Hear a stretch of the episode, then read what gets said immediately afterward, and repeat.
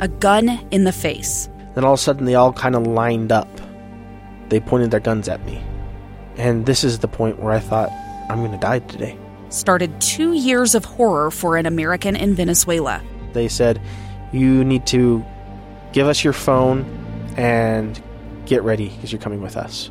I'm Becky Bruce, and I spent a year researching and piecing together Josh and Tammy Holt's story about their ordeal in a notorious prison. That's when everything started to turn bad. We had another pound on the door. Boom, boom, boom. And there was the police once again. You can binge all of the episodes of Hope and Darkness on KSLPodcasts.com or wherever you get your podcasts.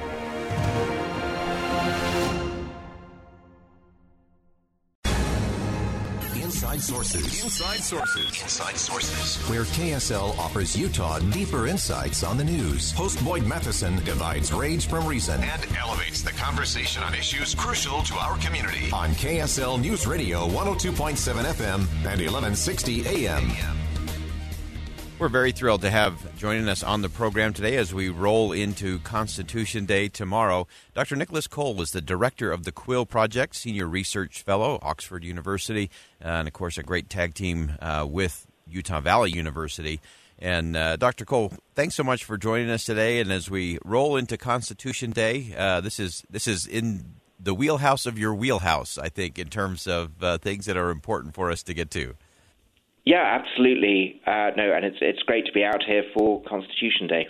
Wonderful. So let's talk about the uh, some of the events at uh, Utah Valley University around Constitution Day, uh, in particular this year, focusing on some of those crucial amendments, amendments 13, 14, and 15. Uh, give us some sense of the of the conference and the conversation.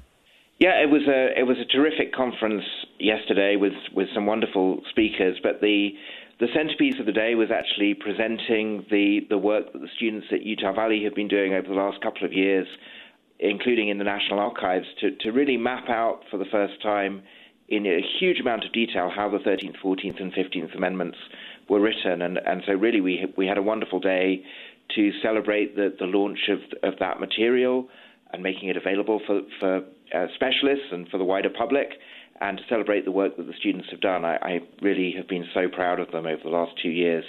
Uh, I think they were sort of banging on the door of the National Archives at the end of COVID. I think they were pretty much the first first group to get in because they'd been uh, so anxious to get into some of the paper archives of, of committee records that just haven't been haven't really seen the light of day since the amendments were written. So yeah.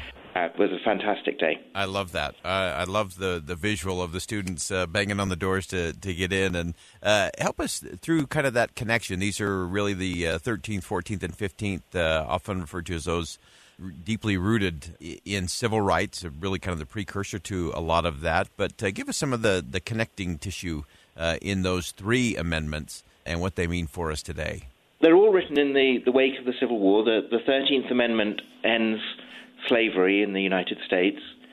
The 14th Amendment guarantees civil rights and, and, equal protection of the law and due process of the law for all Americans, and also creates for the first time a, a clear rule about who is and is not a, a citizen of the United States. And then the 15th Amendment guarantees voting rights. And so those are really important amendments for the time, but the, the 14th Amendment in particular is the one that the Supreme Court of the United States has to refer to all the time when it's thinking about any controversial constitutional issue, um, because it's the it's the amendment that that guarantees for for um, citizens throughout the union uh, their civil and constitutional rights. Uh, not only against the, the, the, federal government encroachments, but also against their state governments.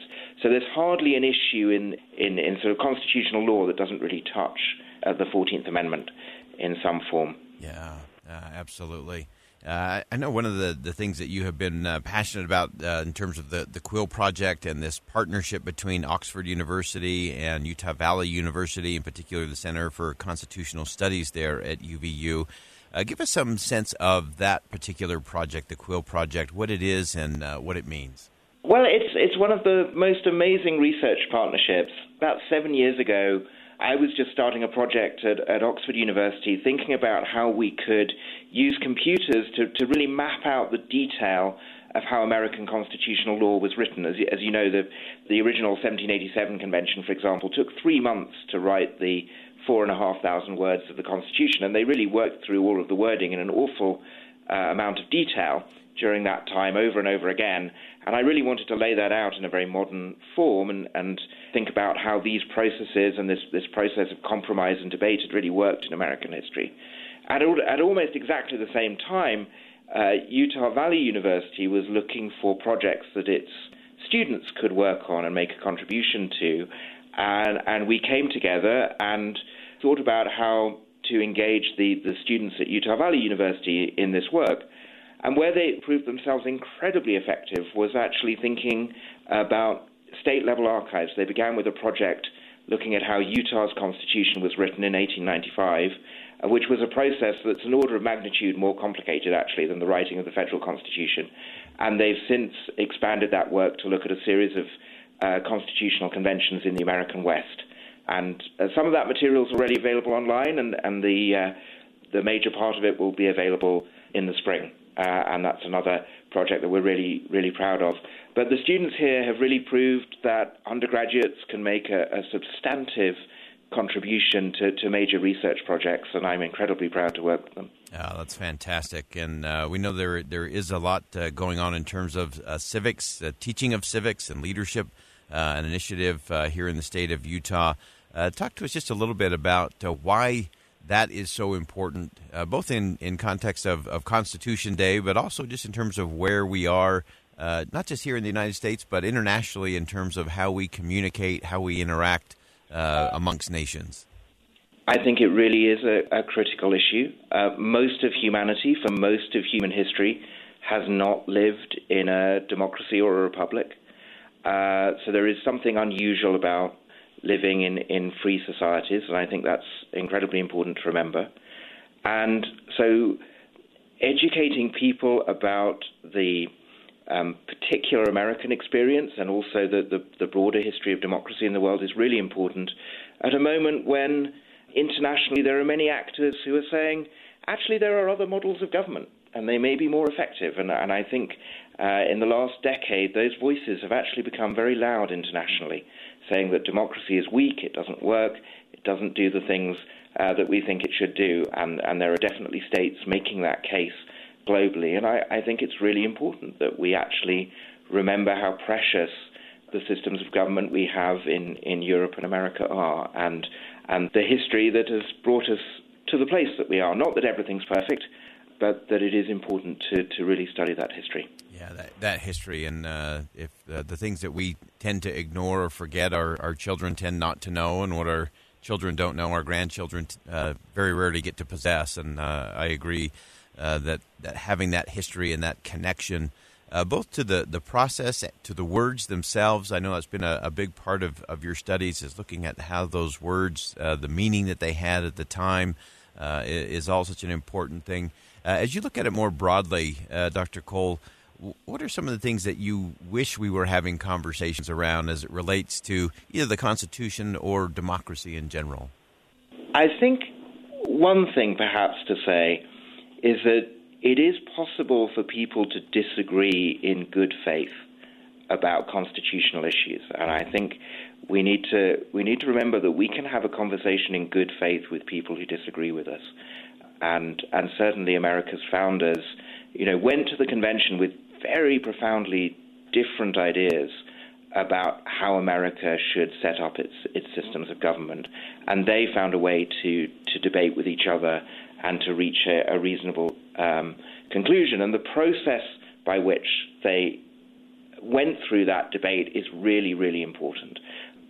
Being willing actually to engage in a serious process of discussion. Uh, rather than just retreating to our respective corners and and wanting a kind of uh, you know winner takes all result. That's that's not very helpful. The, the, the processes that have got us here, the things that make America distinctive, actually, have have been it, its willingness across time to to have those debates. So that that that process of dialogue uh, historically is really really important. That's that's what is the focus of my own work and the Quill Project's work. And I wish we would remember a little more just how important that process of listening and being prepared to compromise really is. Yeah. Perfect, and uh, a perfect ending, a perfect uh, fitting capstone uh, as we roll into Constitution Day tomorrow.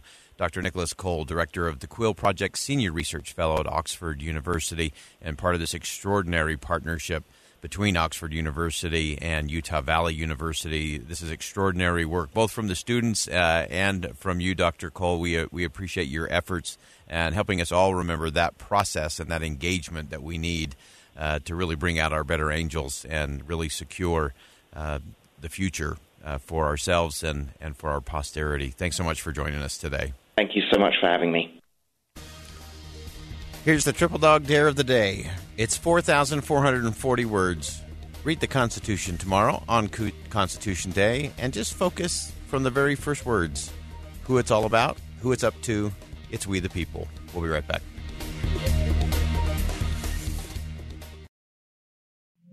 Two years ago, Americans watched in horror as a crisis unfolded at the Kabul airport. She was tear gassed and beaten. Images of thousands desperate to escape Taliban oppression filled our news feeds. More than 80,000 Afghans made it to America. But the story didn't end there. It was very cold. There was no power, no heat. Who would help our newest neighbors? I'm Andrea Smardon. In Stranger Becomes Neighbor, you'll hear the stories of some remarkable refugees who left their homes and their dreams behind only to start over from zero. Their only possession was three blankets. And you'll meet Americans who stepped up to help them. You want me to come when you deliver your baby. What can one person do in the face of an international disaster decades in the making? That's Stranger Becomes Neighbor Find us at kslpodcast.com, follow us on Apple Podcasts, or anywhere else you listen.